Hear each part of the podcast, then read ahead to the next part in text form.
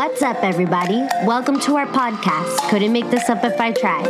I'm La Chancla, And this is Yessi, we're two first gen Latinas, chismeando about mental health and wellness. keeping it lighthearted while keeping it real. On this episode, come hang out with us and the fellas as we navigate the challenges of addressing mental health in our Latinx households. Hi. Hi, how's it going? It's going, you know. I, I'm running on a on a cool three hours of sleep today. That's we're here. right. That's We're right. committed. But you're you're done with finals, so that's what Done. counts, right? It's over. I can sleep. You'll be able to do that hopefully this weekend, and we have one more week of uh, left of school, and then you're you're free for the next two weeks. I don't know actually when your term starts again. Hey, I know. Right when we go back, actually. So you know, it'll be fun. Nice. what, what are you uh, looking forward to doing in the next two weeks or three weeks? I guess. Mm, I have like two books that are halfway finished. Um, I started one at the beginning of the year. I might have talked about it on this one on this podcast, but it's called "The Body Keeps the Score," and it's Ah. about trauma and the way it presents in the body. Member, I was like, love that, love that. I want to. I'm obsessed, but um, I I haven't gotten a chance to finish it because I've just had to read so many other things. What about You you? what? Uh, oh, sorry. No, I was just gonna. You're fine. I was just gonna say it's funny. I actually had to read that book in grad school, and like till this day, I have not finished that book. Grad school, I graduated in 2015. So, Am I hearing book club? I'm just kidding. uh, yeah, we could definitely do it. I mean, we probably have enough books that we have that are similar that we could definitely uh, run book club. But it's definitely an interesting uh, book from what I've heard. I only had to read yeah, a couple of chapters for for school, so that's why I was not super committed to it. Um, but yeah, so I just wanted to kind of like quickly recap on our episode last, uh, our last episode, which was like talking about moms. I heard a lot of really good feedback in regards uh, that episode. I think a, a couple of my friends were able to identify to some of the things that Estela had gone through, um, and it was just kind of nice to be able to hear her story and and the struggles that she had uh, growing up as a Latina, a Mexican mom, uh, first gen, and um, all the things that she kind of like encounter um, in the last couple of years. How about you? Did you hear any feedback? I did. I just I I know that um I'm gonna like maybe jump the gun here, but uh one of our guests told me that they really enjoyed that episode, and so I am excited to to hear what they say about it. But I did get good feedback. People, you know, identifying with like all my mommy friends, and then um friends like me, right, who um still don't know like if we're going to be moms or not but it was it, it was a lot of like insightful um good information Absolutely. So um, I know you jump up the gun a little bit with our guest. So I'm going to give you, uh, I'm going to hand that off to you, and then you can go ahead and introduce our amazing guest that I'm super excited about today. Sure so um these are these are two gentlemen that um i know from california and many of you know i did live there for a little while um i'll let them introduce themselves uh, so Andrew, I don't know if you want to go first and talk a little bit about who you are, what you do, and tell us about what you loved about our last episode. Yeah. Um, well, I mean, thank thank you guys once again for bringing me on. Um, when when you like when you hopped when you hopped in the messages and, and really just got into going with school and stuff and really talking more about just mental health and and really just bringing this platform uh, a little bit more to the public. I was really inspired just to be on. I want to thank you for that. Um, and so to prepare for something like this and to be part of the second season, I was catching on to see what was going on in season one. I still need to finish it. I got like three or four episodes in, and then now I had to fast forward and see like, okay, I got to catch up and see what's going on uh, from from when we were already talking about. And I mean, yeah, talking about moms for one had really brought me um, into a good mindset about moms in particular, and the guest alone was very inspiring. Um, really helped me get insight into what it is to be a parent now um, nowadays, and especially coming to terms with a lot of the things that we are currently going through as as a collective and and, and together. I think one of the biggest things that really came to me uh, during that interview was how she was talking like to her daughter, I think, about grades. And before she was about to respond, she had to like take a step back and really recollect herself before she can start asking more questions around like, hey, what's going on when it comes to French, and, and really having that conversation with with her child. Um, and to me, I that like that was like really, I mean, it was such a small gesture, but it really changed the trajectory and where that relationship could have went. And so when that conversation was expanded upon and and I got to tune in on it, I was really I was really excited because of just how it just just because of how fun it was to see that going on. And so, I mean, a little bit about myself, right? Born and raised in, in California, this is all I know, being in LA, um, and the gateway cities. And anyone who is wanting to know more about the gateway cities are kind of like a plug between downtown LA and the county, Long Beach, and Anaheim, where Disneyland is located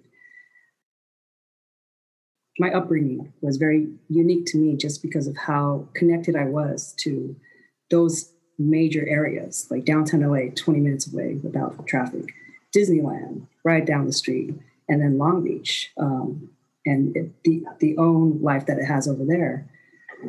And that was my favorite part about living there. Sorry, everything yeah. you just described. I'm like, you yeah. literally could go all over the place.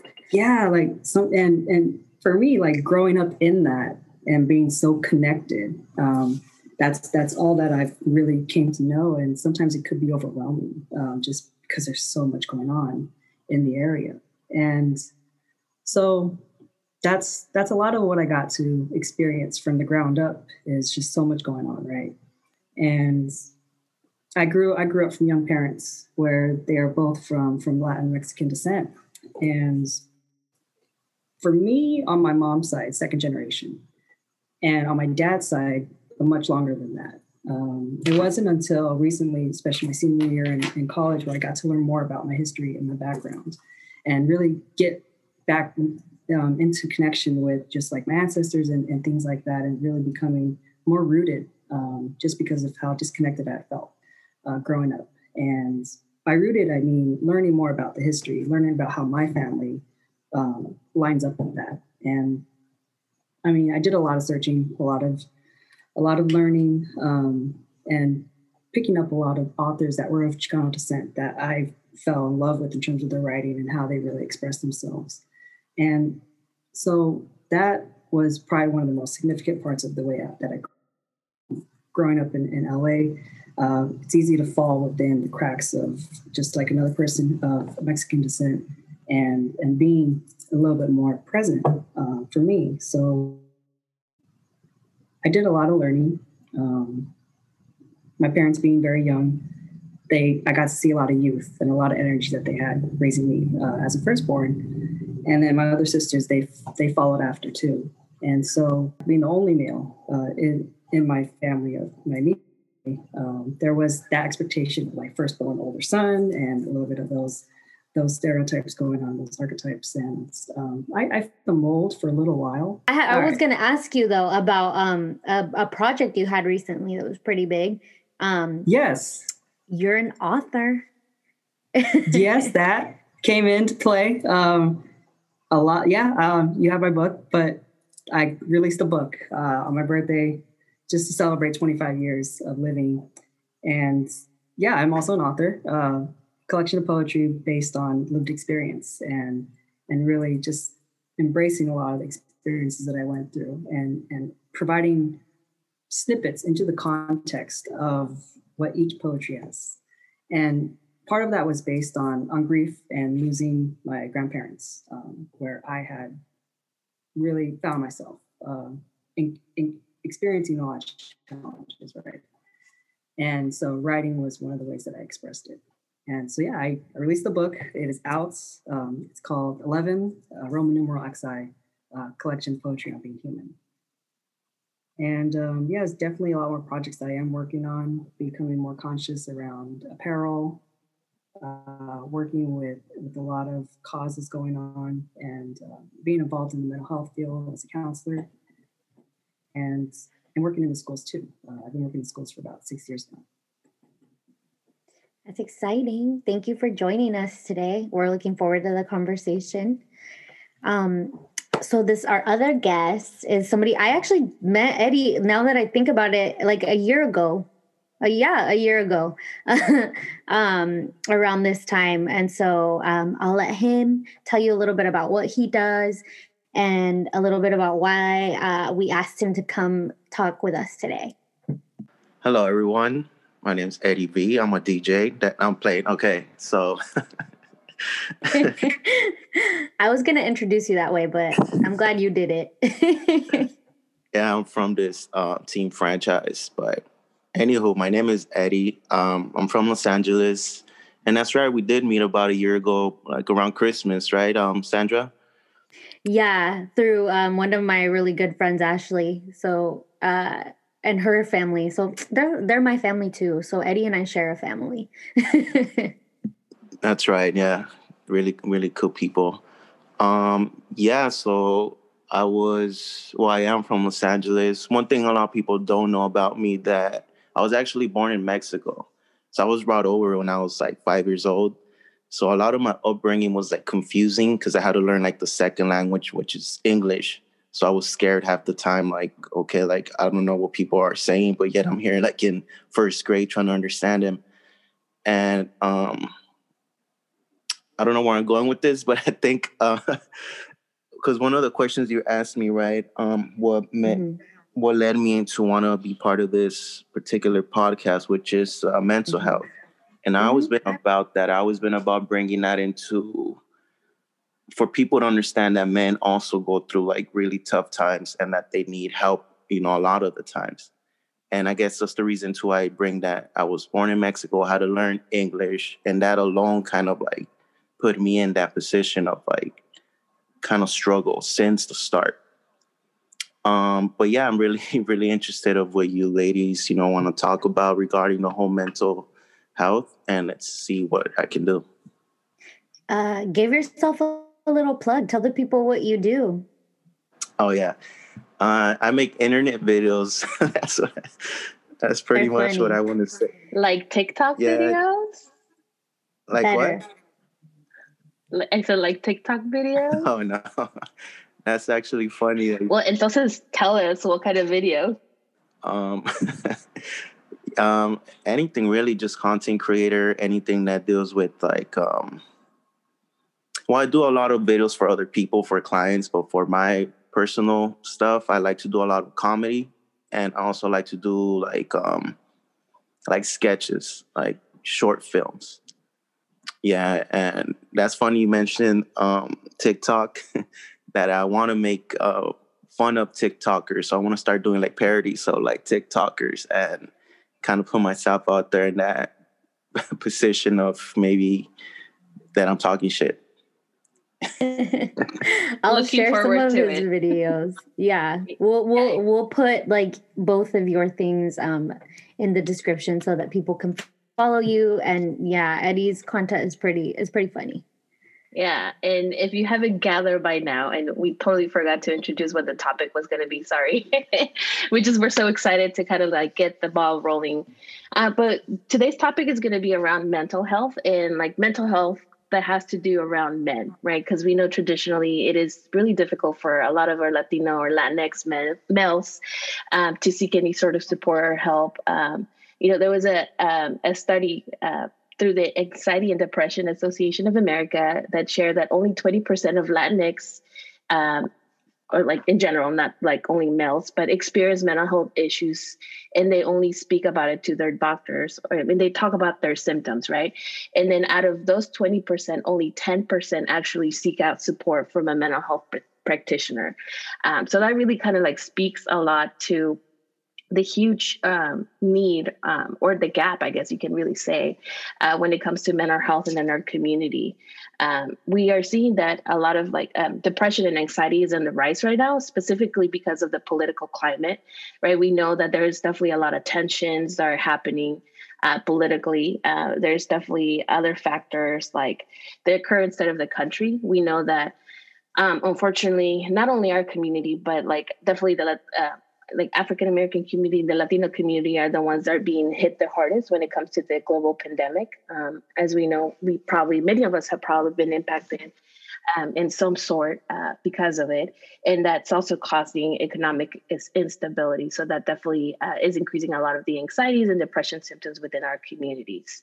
Uh, we know that historically our communities are really private about like sharing. Um, how they feel um, and, and we've talked about that like a lot during the pod, um, just how it is really difficult to find a provider who's bilingual, bicultural, um, and also that that you can definitely build that trust or the bond with the therapist. So this is why we brought Andrew and Eddie today so we could talk a little bit more about what that means. And so I guess my first question for both of you and either Andrew or Eddie, um, whoever wants to jump in, uh, I would love to hear uh, what does mental health mean to you? Yeah, definitely yeah, what does it mean? I mean, to me, it, it means just value, wealth, um, having having just clarity when it comes to experiencing a lot of challenges and a lot of stress that goes on, finding ways to deal with it. Um, that's that's usually some of the cornerstones that I start out with when it comes to mental health and men and really finding healthier ways to deal with things and, and, and natural issues that we all go through, such as like experiencing anger and stress and and and, and grief and loss and, and you know rejection and really exploring like mental health around so many different subjects. I think mental health at its core is finding ways that help more instead of hurting. Um, that's usually something that I've I've really kind of drawn home to in terms of like my approaches or you know things that have worked for me. Definitely. How about how about you, Eddie? Yeah, same. Pretty much, you're on point on that. Um, I guess I have a I, I have a way to like I guess pare down the question because when we talk about mental health a lot of the time like there are just so many components, right? And so I guess to pare that question down like further, like when did you realize that it was something that you know you had because we all have it and we talk about it all the time we all have it but um in the pre-conversation uh, you know before this we kind of talked about the ways that maybe it presents for men, um, Latino men specifically, Latinx men specifically, um, and uh, in identifying feelings, maybe because that's like when you're recognizing what it is. Um, do do you all or both of you, you know, want to share a little bit about when you came to that kind of like, oh, this is you know i should probably take care of this. Like i should probably talk about this. And you know for me it's like processing right? Or for all of us that's what we're, we're doing is we're processing the feeling or the emotion.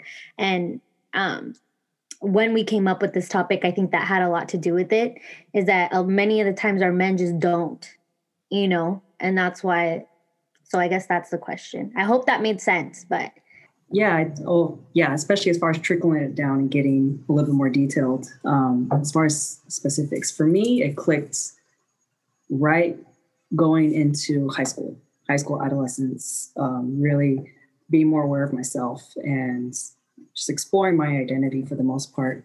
Um, 14 was a pretty important year. Um, that actually, just 2009 in general was a very important year uh, because at the very start of it, was when my grandma passed away, who had been my best friend day in and day out. She was the first person that I really grew trust from um, from growing up, and so she was definitely somebody that I really um, connected with outside of my parents. Because uh, my parents usually, they, like being young parents, they were working and they worked hard as well.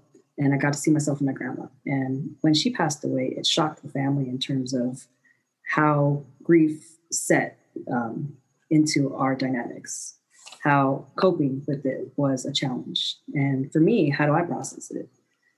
And later on in that year was my, when my parents separated that same year. Uh, I think that was in October. So, like the first and towards the end of that year there are like two major life stressors for me that occurred, and I'm still trying to figure out how I can maintain my schooling and things like that. And so, while experiencing not only those adjustments, but my role in all of it, school was always the center for me.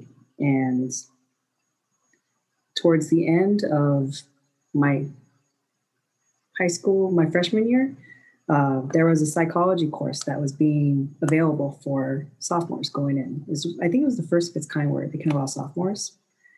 And I remember seeing like the psychology teacher that is still like a major influence to me today. When I took her class again in senior year, I got to see it when I was 15, being ready to select my classes for the next following year.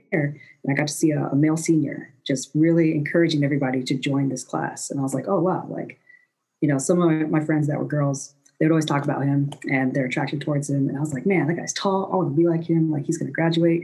And I was like, okay, like he, obviously he's doing something right. Like, um, so that was like the spark that started everything going into the psychology psychology field, learning about it. Um, I used to joke around and write on my psychology book, like those like cardboard paper things that you put on the book. I would write psychology, but I would emphasize cholo in the middle of psychology and so like so it was it was definitely something that like I, I already knew off the bat that Chicanos and psychology like it's already in the word um and so I never noticed that oh my god I'm dying yeah, yeah like like after this I'm probably gonna make a word play on it um but I mean yeah, I mean, with, without diving too much into it, because I know we're going to dive into it eventually. That's that's that was a spark for me uh, on my end. Andrew did it for the bass. I'm just kidding. Eddie, tell us a little bit about you and like, I mean, you you talked about it a little bit when you were talking about your journey here, um, and just being, you know, confused. And I'm sure as a child, I mean, that is like pretty impactful. Um, but I want to hear from you, like where it, it clicked for you like oh man you know like this these these feelings like i got to deal with them yeah so it was definitely tough um starting um up you know like really young age but when it really started to hit me was middle school when acne was at its worst for me so when i had to you know just deal That's with it and yeah and I never really had someone I can talk to about any of that stuff. I just had to just deal with it. I made they made fun of me and deal with it. All I can the only advice I would ever get was just to like man up. That was just a straight up answer. Just man up. I didn't know what that meant. I guess it just meant do not do anything about it. Do not just deal with it pretty much. And then eventually I realized that that's not the way that why do I always feel that I, I'm not supposed to have like anything to say. So little by little, I started just doing that on my own. And that's when I started to get like other dudes that felt the same way kind of open up too. So I understood that there's a lot of guys that go with that and they go out without ever talking about it. So I and guess you. Can't, you can't tell a Gemini not to talk and not to express themselves. So I, I feel you there, Eddie. yeah, definitely dying inside until I used to write a lot. So if if we can, if that was my way of expressing, not not actually like verbally saying anything, but writing. So that's when I started to write a lot of like um even scripts for short films that regard um like suicide and stuff like that. Even like music that deals with like how people wear a mask on a daily basis and deep inside they're a whole different person and that that was just my way of expressing myself just writing. And that's when i knew okay if i can get other people that relate to me why not you know just continue to talk about it now and let that be the outlet for a lot of people too. That's awesome. Uh, thank you for sharing that and i think you're totally right. I think um, you know we know that being like young and even a teenager is so hard right? And not only that but you're also trying to navigate that um, as a first gen uh, Latino male, like going through the system, the school system, and being a completely different and learning a new culture, and that definitely takes a toll.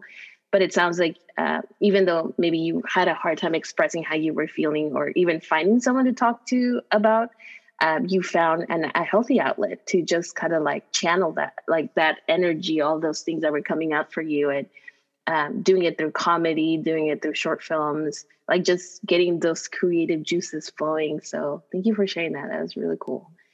Um, sorry, I just lost my train of thought because I was so excited about uh, just it's okay. just hearing that.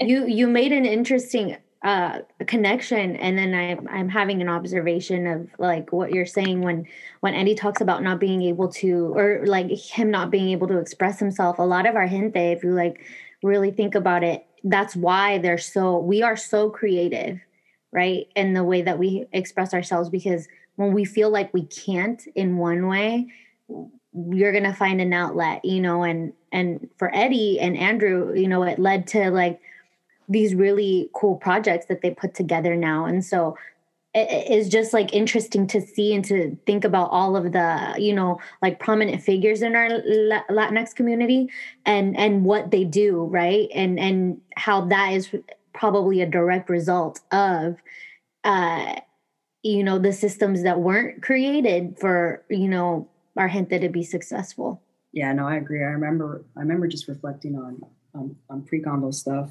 and how a lot of our community now um, a lot of our popular community and our, our, musicians and our artists and a lot of our people that are rooted in the culture they from what i've recognized there's a lot of pain that i had seen reflected in the artwork in the music.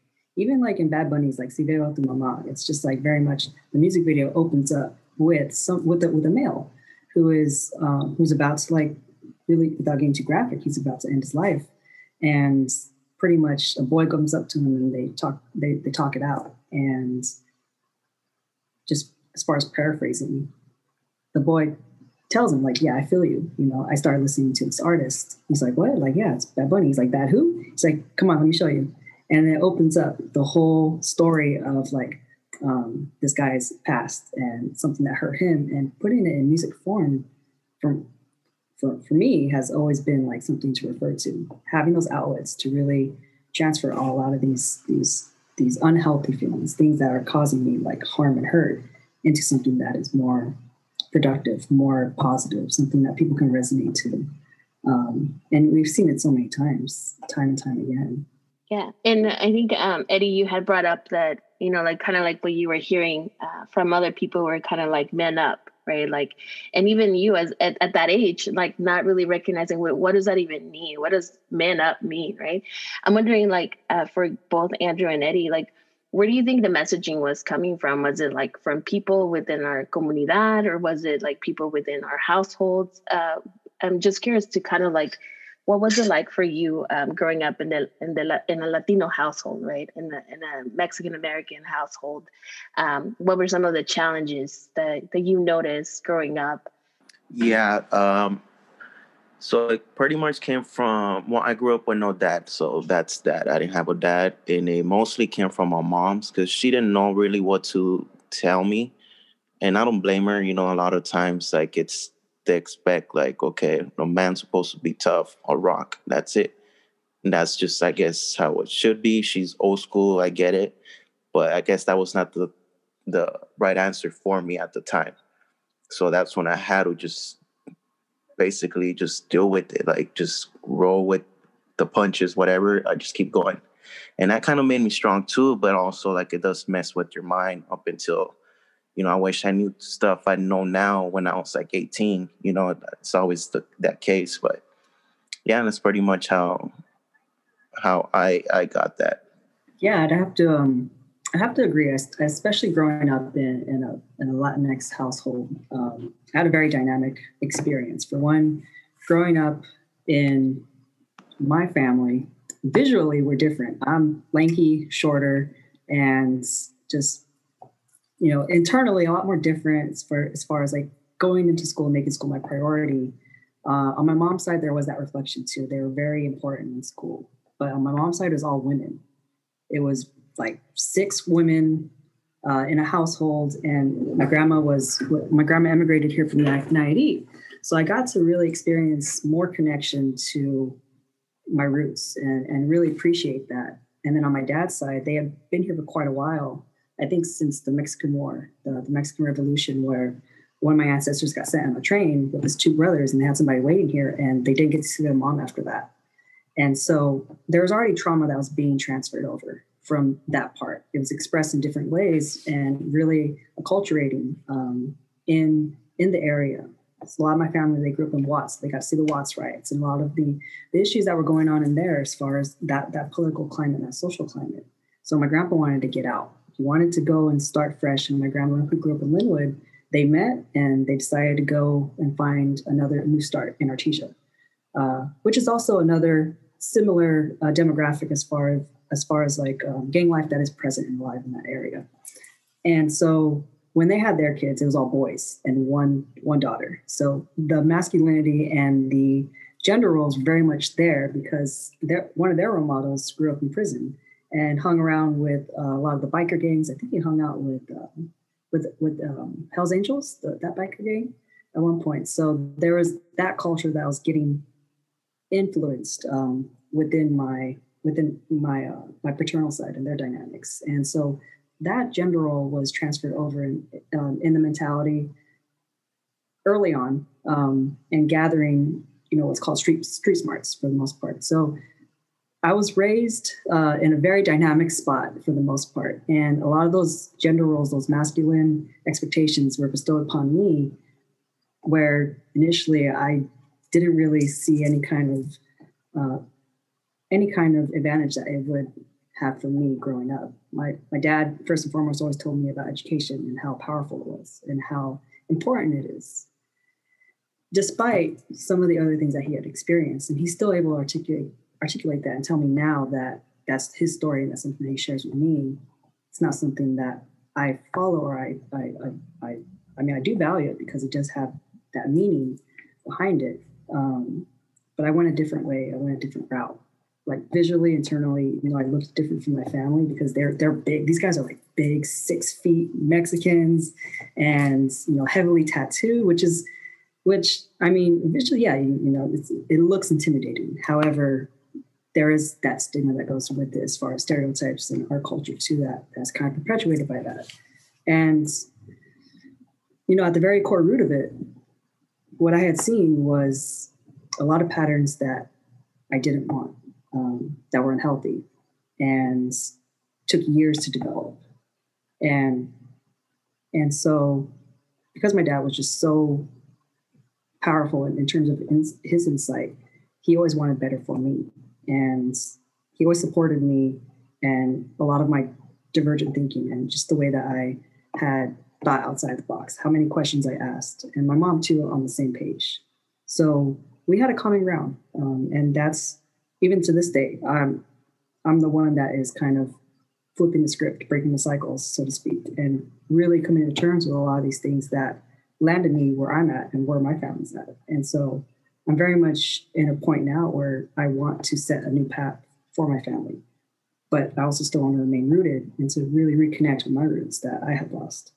Um, so, um, yeah, I'm in a very odd position about that, but that's that's what growing up in the Latino household looked like for me was really regaining a lot of these rich cultures that, that I had lost along the way, but still really trying to pave new paths um, for not only me but people that look like me as well were either of you like held to uh, certain cultural expectations? Because um, like i mean as you guys were sharing a little bit about that um, it sounds like your families were like really supportive um, in kind of like creating that pathway. Um, and i know that sometimes sometimes not all the time but like i know that sometimes there's like the the real like expectations that are set usually on latinx males um, in in like households. So i'm wondering if if you know, like I mean, I, there's so many, right? I'm trying to like narrow it down to just one, but I'm like, there's so many. You know, there's man of the house, exactly, like man yeah. of the house, or like the main, pro- yeah, well, yeah, like the breadwinner, the provider, like the one that helps take care of everyone. Um, you know, like um, as as I was reading to prepare for this episode, I mean, like there was an article that just kept talking about like you know, like there's usually like usually a lot of pressure on our, especially our Latinx males, like on like you need to take care of others, right? Like that's like your your number one job, and and it's difficult for uh, our Latinos to be like vulnerable or show emotion because of it, right? Because there's so much pressure as to like I need to present a certain way in order to show strength if I show emotion, and that's kind of like what we were talking about, like it, as we were preparing for the episode, there is that vulnerability piece, right? And sometimes like being vulnerable is scary, right? And, and that's for everyone, mm-hmm. you know. But I'm just wondering, like, um, as as as you guys were talking, all these things were sort of like coming up for me. I thought about that with Eddie actually because when he was talking about how he's like, I don't, you know, like hold that against my mom, but I'm wondering if, you know, like the absence of like a father figure um was what really like her mom's only or his mom's only way of like you know being the the father figure for Eddie.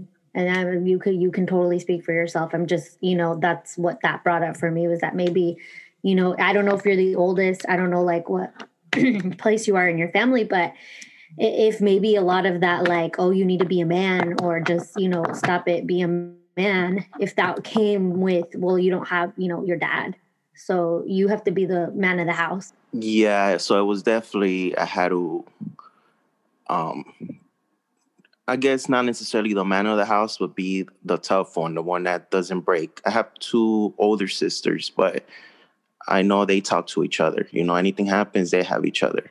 I didn't really have that. I don't I can't really speak of like my emotions. And that was just me though. That's just how I grew up quiet you know, not necessarily not wanting to talk. It's just I didn't feel I needed to, but I definitely did, I guess. um, but another thing I wanted to tie in that it happens too when you're growing up, and that's when you end up also with um, the wrong people sometimes. And that happened to me easily when I was 20, 21. I started drinking. You know, there's unfortunately there's like a liquor store in every corner where I where I live, so it's very easy access to that and that becomes easier to do to numb yourself with alcohol than to get like a therapist.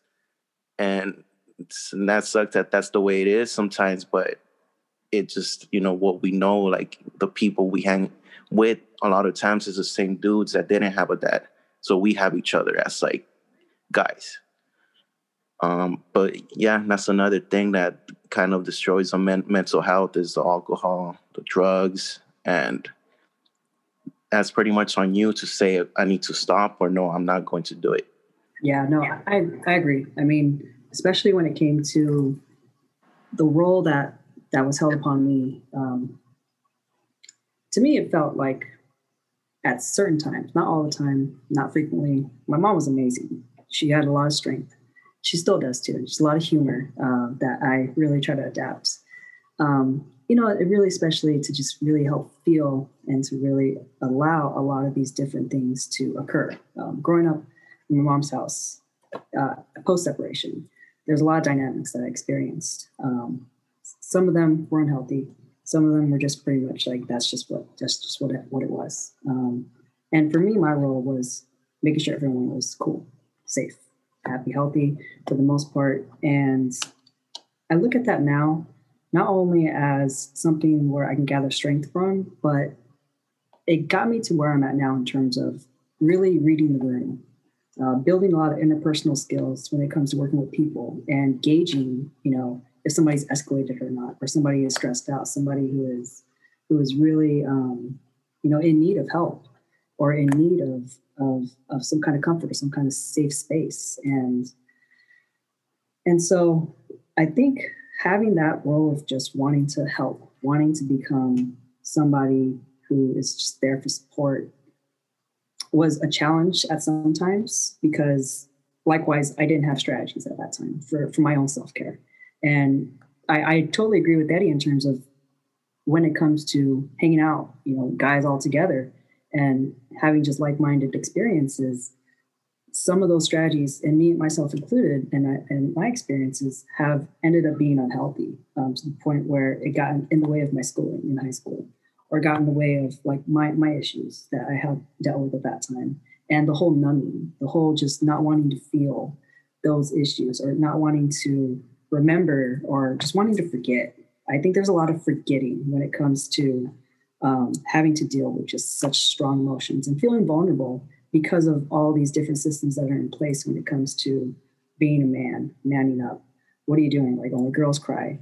And a lot of these stigmas that I think now are lessening and diminishing in terms of their presence, but are still rooted uh, within our community and, and some of the likewise, some of the like-minded communities as well. And so I think it's more important now, more so than ever, than to teach, um, for one, to unlearn a lot of these patterns, but for another to really teach new strategies that are in place. Like, how do you know when you're angry? Body check, all these things that that I've learned not only along the way, but things that we do in trainings all the time in, in my current job.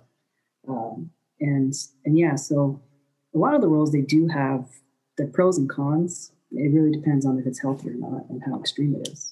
So for you guys, um, as, and you both brought like really great points. I think um, one of the things that I was thinking about, as you guys were mentioning, um, that it is sometimes like hard to kind of communicate like emotions or feelings because like we're not really in, in some ways taught, and that's that's in general as a community, right? um, but especially I think for our Latinx males, uh, sometimes like the easiest way of expressing yourself uh, like say like you're going through a breakup or like something like really bad happened um, and wanting to forget that that pain eh, and sometimes unfortunately uh, and, not only Latinx male right I think like a lot of Latinos in general um, sometimes we turn into uh, negative coping mechanisms right and like a negative coping mechanism could be like drinking or uh, substance use or um, so there's a lot of a lot that goes with that. Um, so knowing kind of like what you guys know now, I mean, do you guys talk to your family members about uh, just like mental health in general, or like things that come up, things that you observe, or that you are learning, um, and how do those conversations go when you do bring those up? Yeah, I have uh, close friends that I'm able to talk to things about now. Now I feel more um, comfortable now that I understand, you know, when it's happening. So it's easier for me to actually open up than it used to be because I didn't even know where to start before. Um, so yeah, thank God I did find you know the right people I'm able to express myself to and not feel vulnerable enough to like never speak about it. trying to trying to think how to answer that question. I, I mean, I know. I'm sorry. That was a loaded question. My, it was. My, my I'm sorry. My, my, I just get really excited, and then right. my, my train takes off before I can let it just like fully form the sentence. a little, a little extra coal. Okay, a little extra coal in the engine. Uh, yeah. So, so the question was, am I? Do I feel confident expressing myself around my family when it comes to like my mental health challenges, or? like just in general, like I mean, right. I think like it sounds like like for you uh, as you're learning this um, like as you're going through your line of work and um, exploring like your career right, right. Uh, mental health i'm sure like the topics come up right? Like oh yeah. I can tell you like and if you listen to our pod you know that i talk to my parents a lot about like you know when they bring up fulanita de tal something something happened and uh, and then i'm like all right, let's let's backtrack and then let's right. talk about this and what does it look like. So um, it's sort of like the psychoeducation something that you're doing, but yeah. having as a conversation where you're like really just engaging in like and, and just a genuine conversation. So yes. yeah. Um, you know what? Yeah. I, I do want to say that since post high school and graduating high school being one of the biggest successes that came out of um, 2009 and, and, a lot of the trauma that happened in that year, everything moving forward had been in a positive light. When I went to college, all I wanted to talk about to my dad was psychology and things like that. When I got my job working in the district, working in and, and stu- uh, working in education, and being being exposed to students who have different learning styles, learning patterns, different levels of of, of abilities, and and really help facilitating those skills, it gave me the words that I needed in order to inspire not only my parents who are very much new to that world because it's not too often that like they had they had they had students that were different in their classes. Uh, more so now, it's it's more prevalent, and so it really allowed a lot more conversation, and that just went uphill. Uh, as soon as I started getting into school and working in mental health, and then having that conversation with my dad and my mom, and then just recently, a couple months ago, um, my dad, who loves this this uh, this actor, um, Richard Cabral, who's in the, the, biker gang show Sons of Anarchy and, and Mayans, he ended up doing a podcast too. And someone that looks like him, my dad easily resonated because they break it down in the way that the lexicon is when it comes to like Chicanos and former gang members and what's going on now. And, and you know, I'm, I'm always talking about like Homeboy Industries and everything that's going on in, in that awesome organization and how they do reform uh, men, or not so much reform, but just really support the men who are formerly incarcerated or going through these patterns. And so, like, I got him hooked on their podcast, and that was one of the first breakthroughs that I had seen when it came to really diving into that conversation. And so, I think for me, the conversation has always been there. I mean, like I had my challenges too as an adult and really becoming overwhelmed. And I told my dad flat out, like, hey, I'm becoming overwhelmed right now. And I had to go through my own journey in terms of healing. And all the way through, my dad was there supportive, wanting to just be there. And I remember the biggest thing he told me was we were sitting, we were sitting down at Sunday dinner after church, and he told me flat out, he's like, I'm coming to you from a place of love. So I only know how to help you out as your as your father.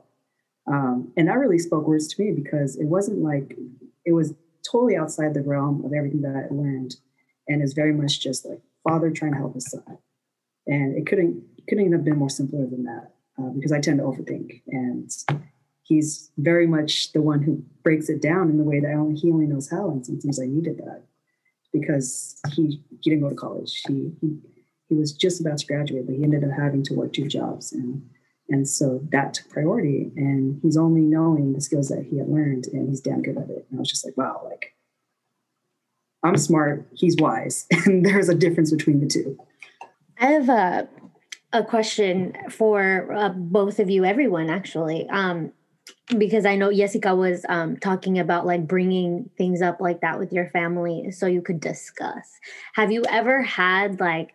Because I know I have like some of these conversations have not gone well just because I think a my delivery like my heart says what it like feels like saying um, even if I'm really trying to, with my brain, make it, you know, be a little softer. I actually have a reminder on my phone that like pops up every day when I wake up that says to keep my words soft because I'm like that and I know it. I'm like really trying.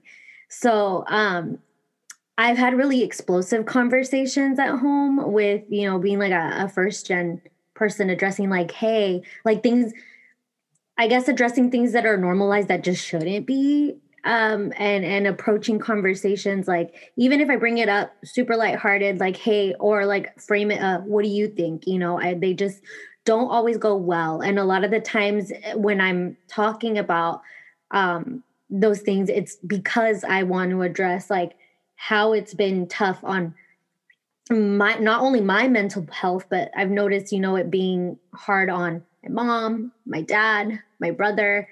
And I think that um it's important although it is important to bring those up like is it worth it? You know that that's always like a question that i have because i can tell you like i've gone you know days without speaking you know to somebody in my family just for expressing like hey what you're what you are doing is making me feel this way. And i realize that like now i show up in the world this way because i've been like taught for so long to to go about it this way like let's talk let's break it down. And it's like you know they like push back. They're like i don't want to talk about it. And it gets like super explosive. But is it just me? I, am i not normal? I'm just kidding. I want to say that it's just you sandra. So let's move on. Next question. Rude. No definitely. Yeah i have um yeah, many times I actually gotten into it with my mom's basically. The thing is too, I feel like she's too like old school for her own good. Like, for instance, just to give you an example, one time he knew about a buddy of mine and uh, his girlfriend. And he asked, Oh, they're not together no more. I said, No.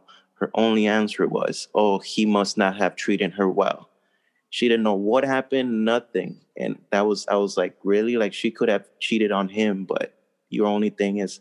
So that's when i knew like she's not the best person when it comes down to like a male's perspective of mental health. And to this day i still don't blame her. It was her upbringing maybe that led her to be that way. So as long as i understand how it is yeah. I'm okay. And it's like meeting them where they're at right? I think yeah. you know sometimes i just jump the gun but i definitely think about that. And i think i spoke about it a little bit on the last episode that we had where it's like a lot of times i like it's reminding myself like you might already be here. Like they are they are not there yet you know? It, it's still going to take a little bit of time especially because like eddie talked about at the beginning they had a lot of that like old school like los hombres son así las mujeres hacen esto and that's it. You know there is no in between. Like i can't even tell you how many times like trying to talk to my parents about like uh lgbtqia you know like gender pronouns uh binary non-binary and just like the road the roadblocks to just like ha- explaining to them what those things mean while still learning things myself. And and i think that um a lot of a or us taking part in this conversation is one of those ways that we're to just like kind of make it through. Uh because we are in in in a lot of ways the first of our kind no i agree i mean it's a matter of gauging readiness for me like getting understanding. If I feel confident in the understanding that I have about like certain topics, certain subjects, then I want to have the conversation around it. I want to discuss further. I want to really keep the con- continue keep the conversation going because of just how important it is, right? And so for me and discussing that with my family, I do it like in small doses. If it's if it's cool and like my family's like family members are, are good with it, and they're at least open. I think the biggest thing is gauging their openness. My dad's open to wanting to learn about like, you know, some of the students that I've worked with and, and not going into specifics about it, but just to get a general understanding of it. Great. Like we'll watch The Good Doctor because that is, I think overall it's just, it's amazing. Like he, he, he got hooked on it.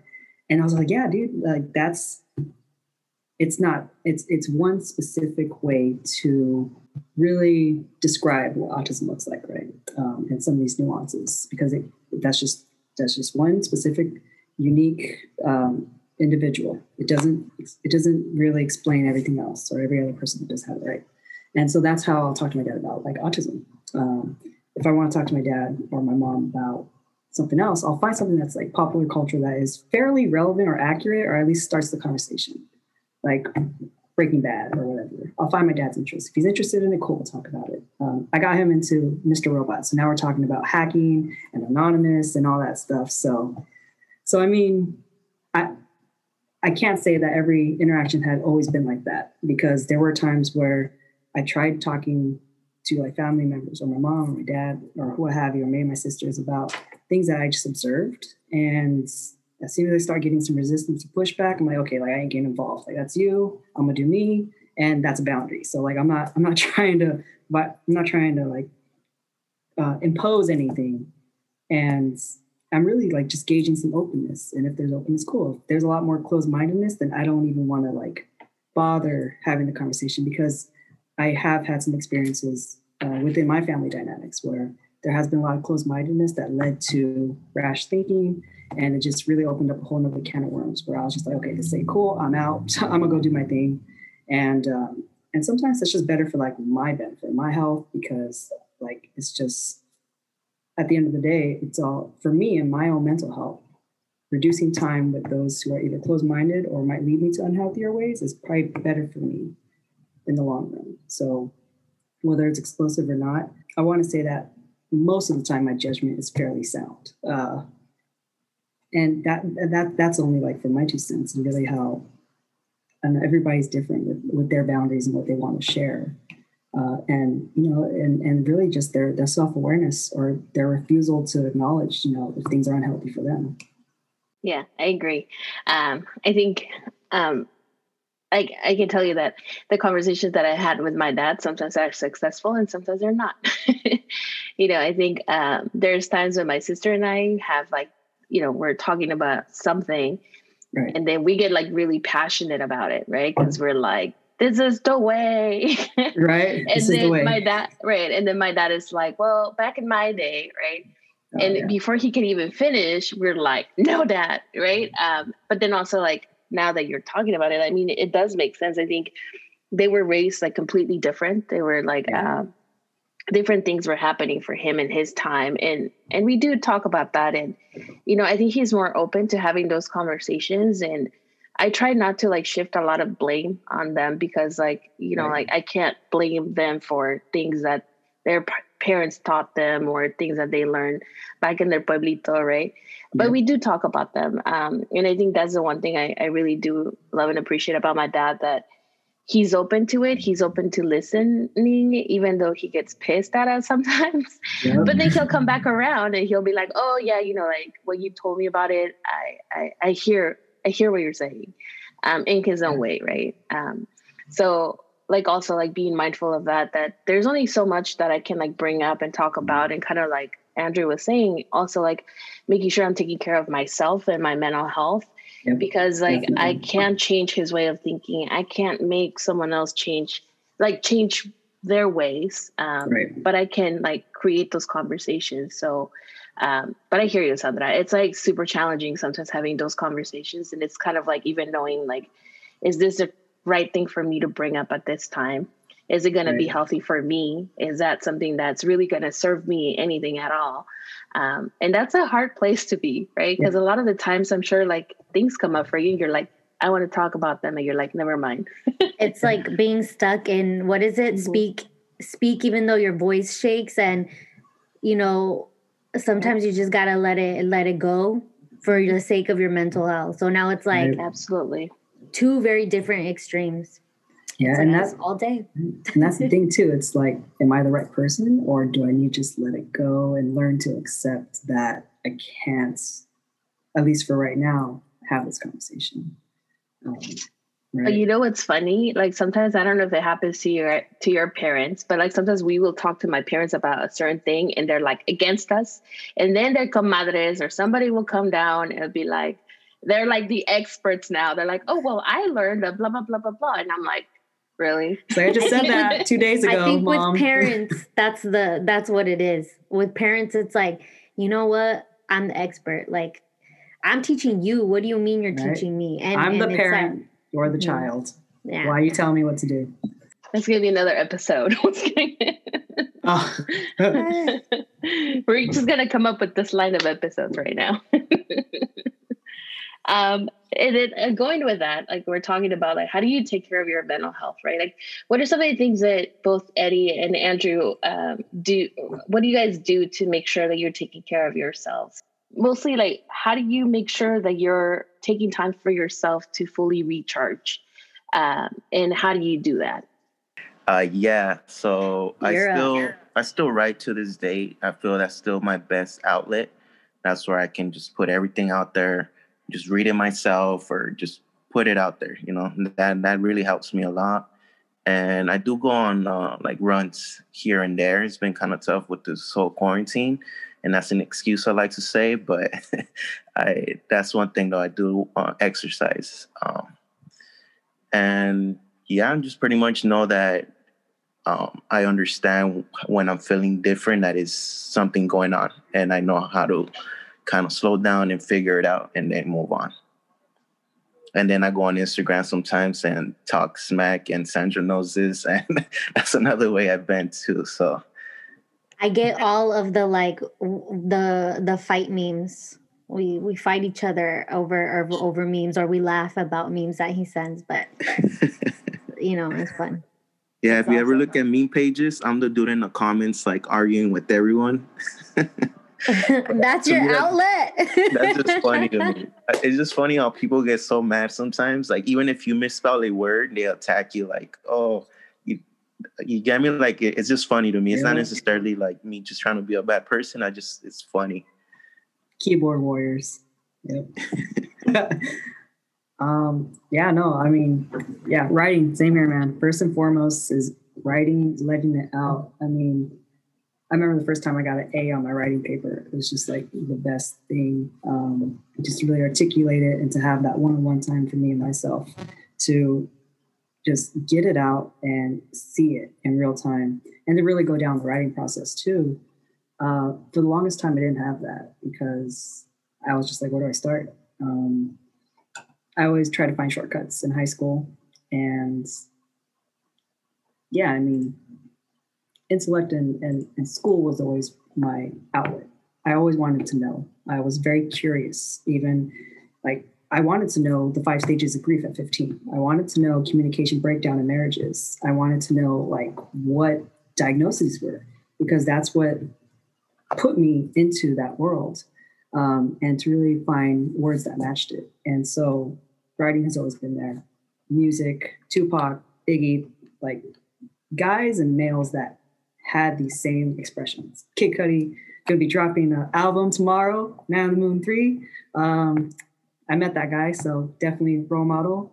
And really finding people that I want to aspire to be um, in so many different fields, like in the music field, in the artist field. Uh, I just like Morley, I just sent him my book and and he was a big street artist that I'm inspired by. And um, even in even the academic field, people that I want to aspire to be like, know, even in the mental health field, and really finding community that I wanted to belong to. Um, just because for quite a while I felt like I didn't belong for for whatever reason. It was mostly internal, and for me, I wanted to just express, whether it was through art, whether it was through music, um, writing, academics. I had all these outlets, and I think that's what really helped me out because, like, if, if I didn't have those, I think I probably would still been doing a lot more unhealthier coping strategies um, uh, to where, like, there was a lot more numbing because a lot of these things were just too strong for me to deal with, especially at a younger age, too. I was just like, I don't want to deal with that right now, right? Um, but I think experiencing the pain and confronting it makes it something that's on my side because that's my story. Nobody else can take it, to, can tell it better than I can because like they just haven't lived my life. And just really owning up to those things and sharing it um, for anybody who does want to hear it and will help them out moving forward. Um, even if it's in very subtle ways or really gathering more curiosity. So I think um, curiosity was one of the biggest things that helped me out. It was just like I just want to know. I'm curious. Let tell me what's going on. Right. That's me. Thank you. Um, so Eddie, you brought something up that I wanted to like get back into. Um, so you said that you can sort of tell when something is not okay with you. Like so how does that show up for you right? Because like how do you know like is it like something physical that's going on with you? Or you notice like oh you know like maybe i'm just a little bit more tired than usual? How does that show up for you? Uh yeah a lot of times it's just the mood and uh um because my schedule is like really random. So there's days where I stay editing till like four or five in the morning. Then I wake up to do a shoot at 10 a.m and then I have to edit again, and then it's I'm just all over the place. So sometimes I just get overwhelmed, but I have to keep going. There's no way I can tell like, you know, whoever I'm working on a project would say like, hey, um, I don't want to do this no more. So there's times where I just burn myself, and then later even my creativity is not there. I, when I get you know behind the screen to edit, I don't feel like doing it, and then I feel like something's off. Like, well, what's going on with me? But it could be just tiredness. But that alone can kind of bring me in a depressive mode where I just feel like it's something wrong with me. I'm just depressed, but it's just multiple things all, you know, in one ball. Um, but I don't know if that answered your question, but that's that's when it I started. Okay. It did. Sorry. I was just kind of like, oh, before we move on, like, because that's super important, right? Like, mm-hmm. even taking notice what is happening in our mind and our body and, and, knowing like okay this is like when i need to kind of like kick in my self-care or, or do something to really make sure that i'm not falling into what feels for me like sadness or what feels like anger or tiredness right even for you to recognize okay am i really tired or am i really feeling like really really down because something happened and it's really impacting me um, and i think that's something that is sometimes is really hard to tell so yeah you did answer it thank you how about for you, Andrew? Does how do you know when like maybe things are not feeling okay for you? How do you how can you be aware of that, I guess? Yeah, um, usually my sleep. If my sleep is messed up, then I'm a wreck. I mean, I, I have to get at the very minimum six hours, seven hours. There are times where I was like up 22 hours, 23 hours because of just how packed my schedule was. And I was accepting extra shifts and whatnot. So for me, like I know when I'm a wreck because like routine is all messed up. I I don't feel like I'm keeping up with my schedule, and knowing that there's too much on my plate, so to speak. So I I'm really I do a lot of body scanning. If I feel like I'm a little bit too energetic, or if I'm crashing, or if you know I'm starting to have like a lot of negative thoughts. I think a lot of the negative thoughts really become precursors for things that are probably going to go for the worst if I don't manage it right now, such as like skipping appointments or calling out sick for work or or even being at work um, and just not being in it, not being in the flow. And so self care is always like my balance from the get go. I wake up, if I feel good, great, like I'm ready to roll. And if I at least get seven hours of sleep, eight hours of sleep, great. Even if it means checking in with work when I know, hey, I'm gonna be a little behind um, but really ha- having that communication. If I'm really starting to internalize a lot of stuff, then I feel like I'm not communicating enough.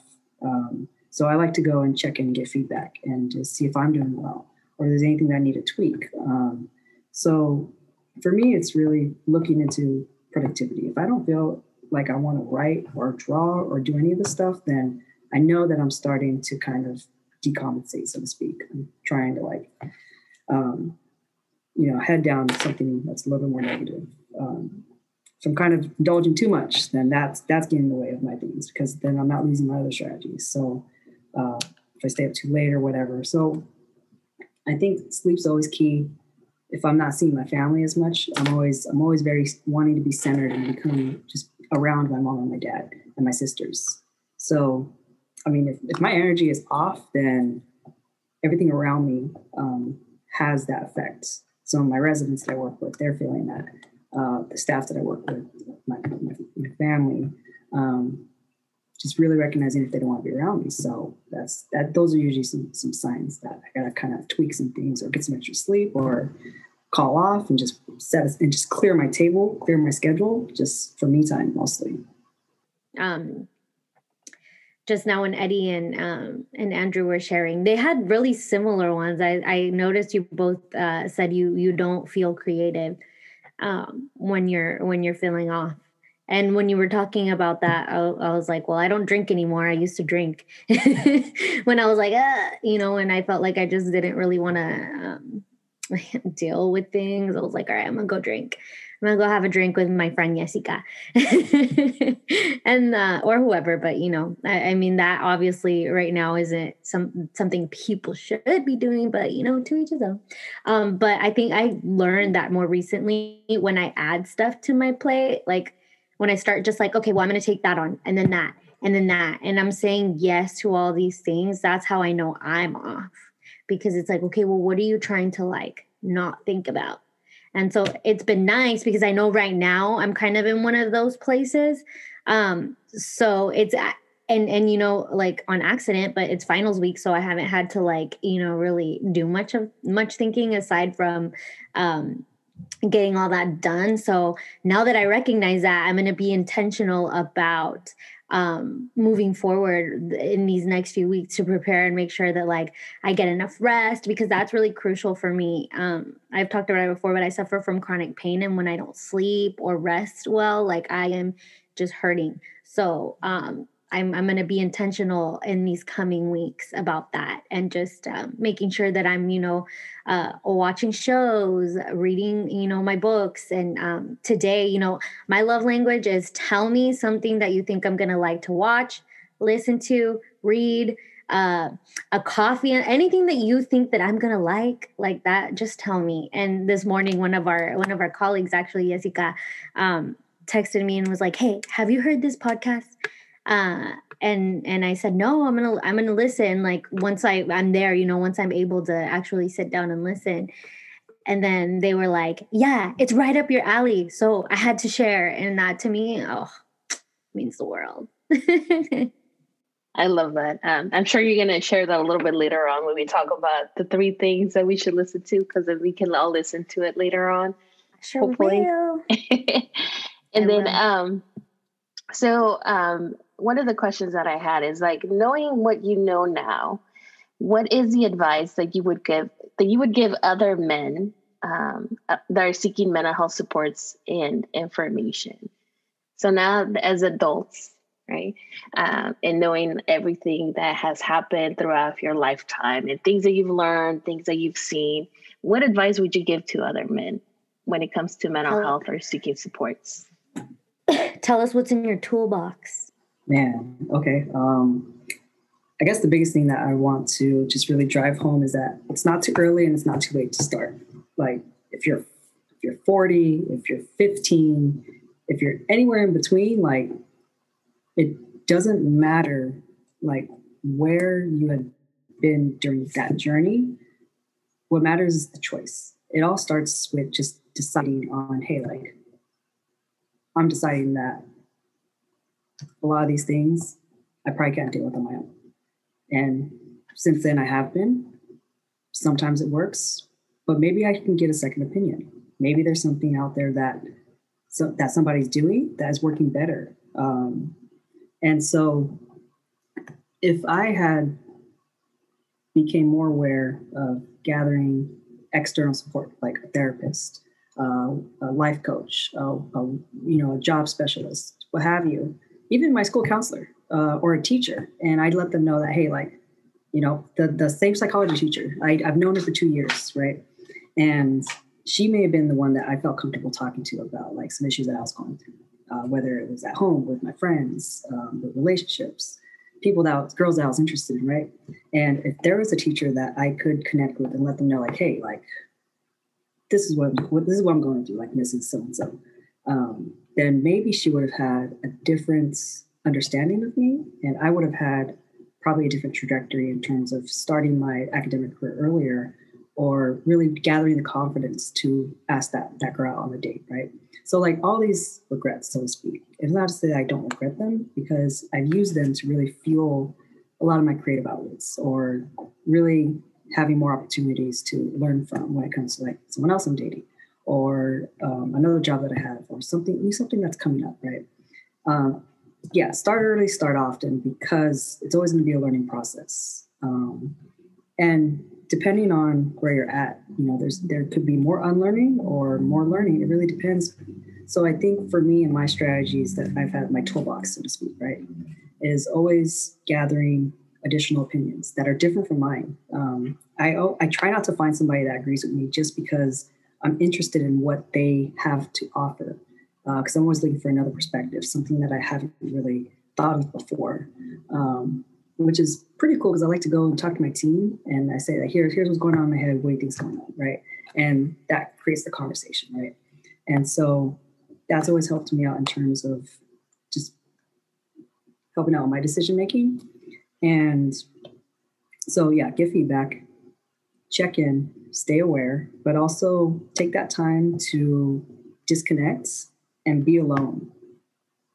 So that way you get to know yourself and the things that you like, the things that you love, things you don't like. Um, I, I'm a firm believer in being your own best friend because having that time to yourself and not feeling alone, but feeling more secure and confident in yourself, like gems will blossom. You'll find like so many different things that like you love as far as reading, books. Um, yeah, I'm a firm believer because there are times where like I'll get in trouble and then my parents would send me to my room and it was just me.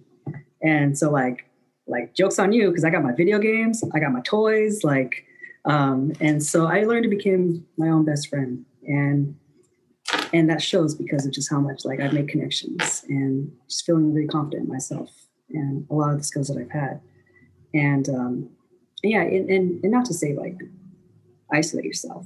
Like if you need, I think especially like gamers, male gamers, um, people, guys, right? We we tend to really hold it in here and withdraw and not really having to communicate.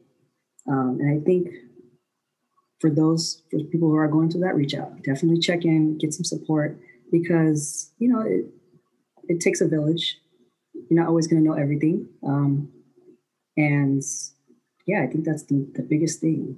Um, drink a lot of water too. Definitely helps out. Hydrate. Drink water and mind your business. Yes.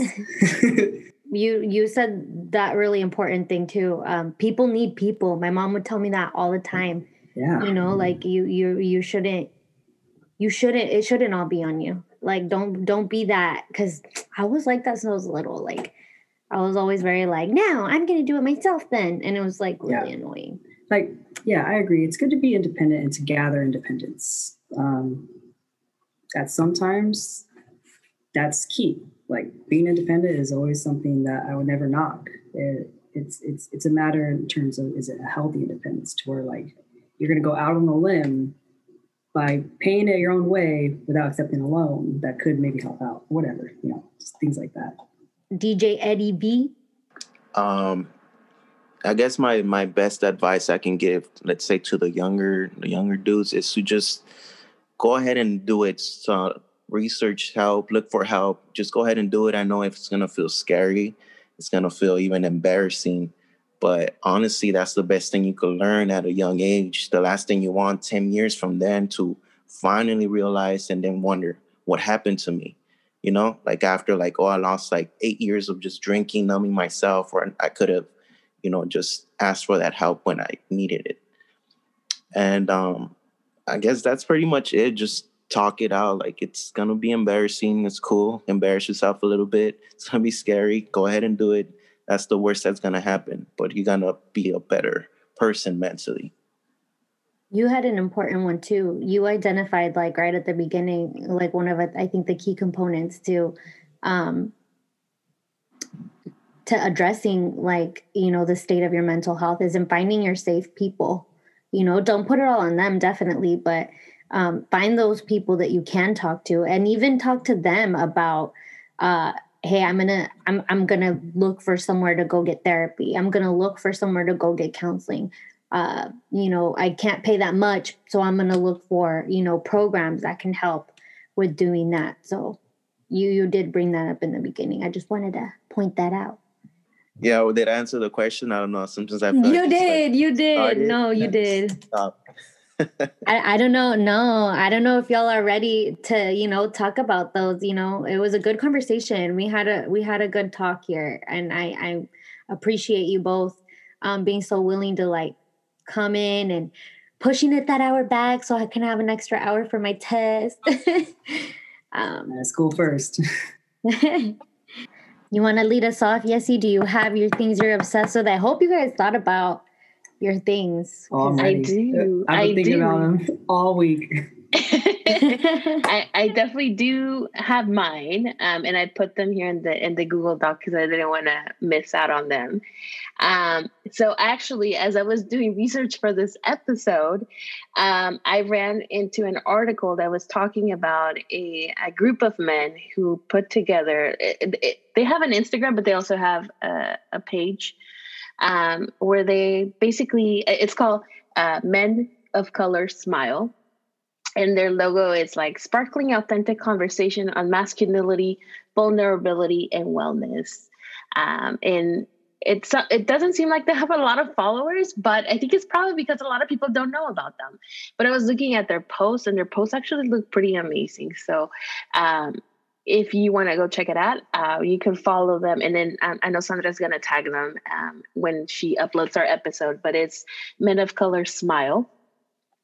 Another one, it's uh, Therapy for Black Men. And this is like an Instagram page that they have, but they, um, women like if you don't identify as black that's okay i think they just have a lot of really good information specifically for men uh, men of color um, when it comes to therapy and wellness uh, and if your husband is out there or whoever is out there, your boo, and you want to pass them this information on, feel free to do so. Uh, the more knowledge and um, resources that we can share, the better. Um, and another page, this is like the hip hop social worker. He's actually from Portland. Um, and he has like a page. That. Yeah, he has a page. Um, and it has a lot of really good information. He's always putting information that's not only locally, but also at the national level. Um, so that's another great page to follow. Uh, so those are my three. I didn't stick with shows this time, even though I do have some, but I'll stick with with it for the next episode. But uh, I just figured that some resources would be helpful for this episode.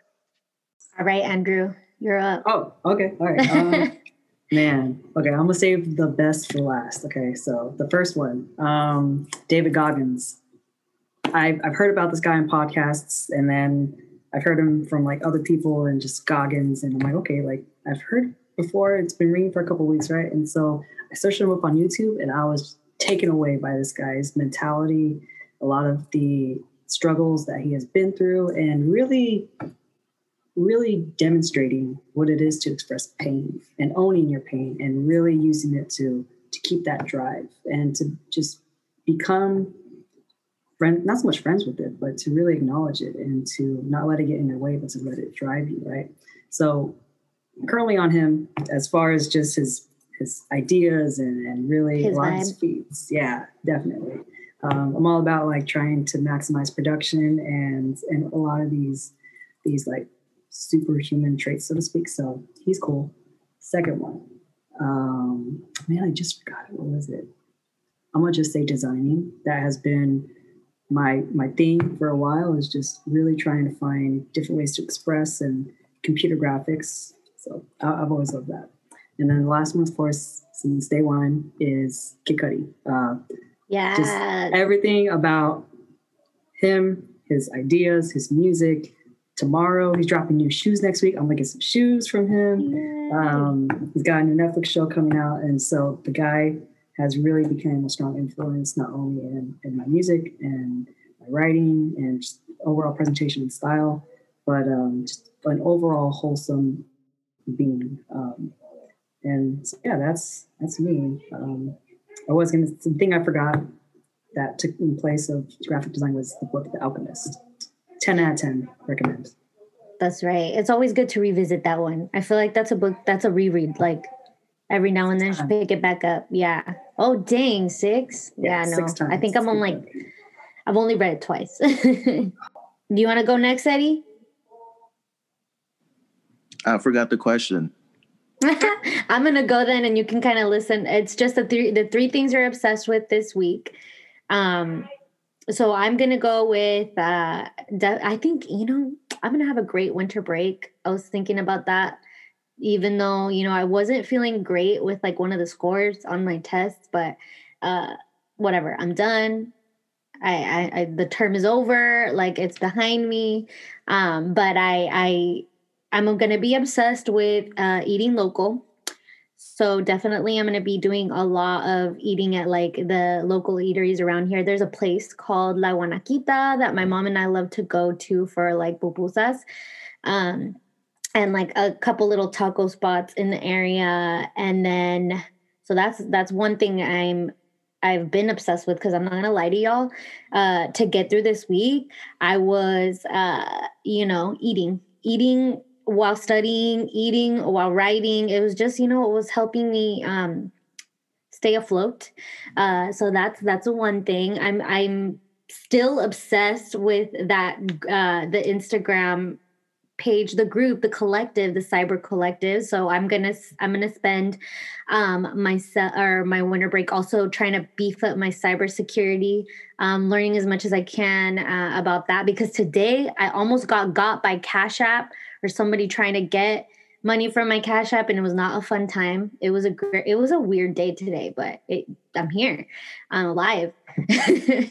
Um so there's that. And then um i'm just looking forward to sleep looking forward to sleep but i am going to share that podcast in case y'all want to listen.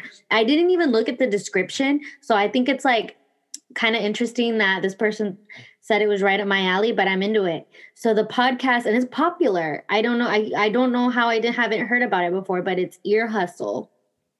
And it says ear hustle brings you the daily realities of life inside prison shared by those living it and stories from outside post incarceration the podcast is a partnership between Nigel Poor, a Bay Area visual artist, and oh man, I'm gonna not get this name right. Earlonne Woods, formerly incarcerated at San Quentin State Prison, and was co-founded with former San Quentin resident Antwan Williams.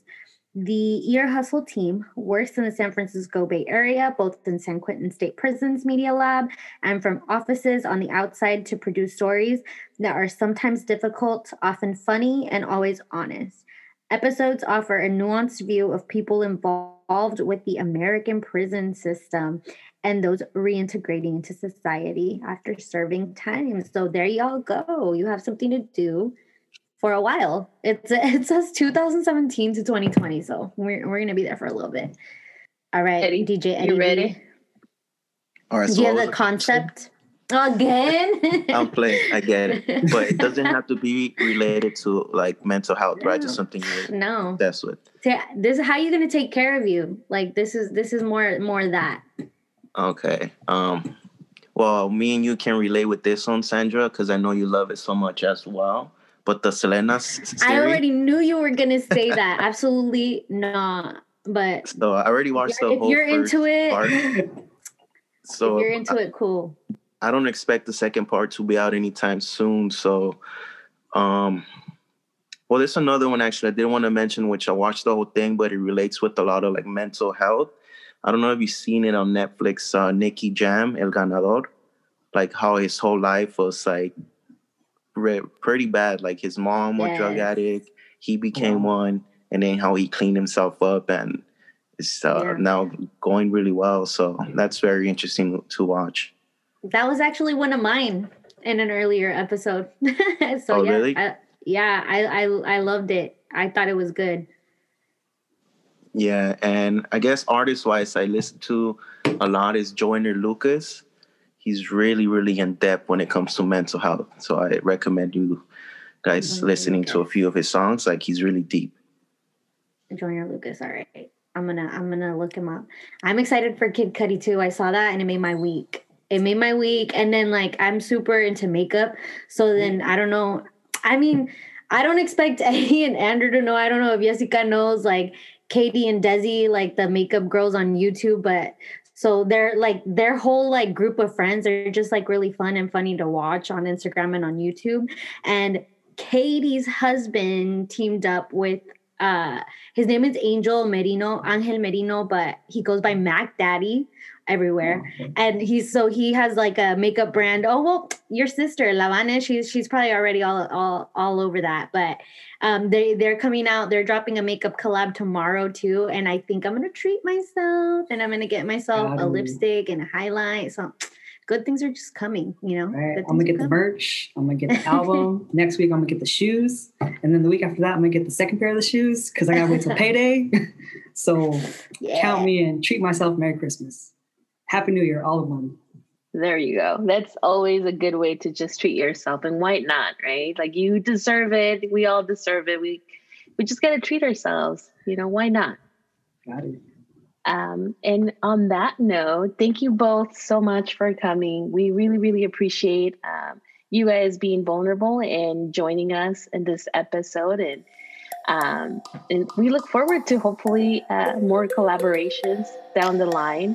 Uh, but for now, that is all. So thank you. And I hope you all had a great time listening to this amazing um, guys that joined us today. So until next time, Bye. Bye. See y'all later. Thank you guys. Bye.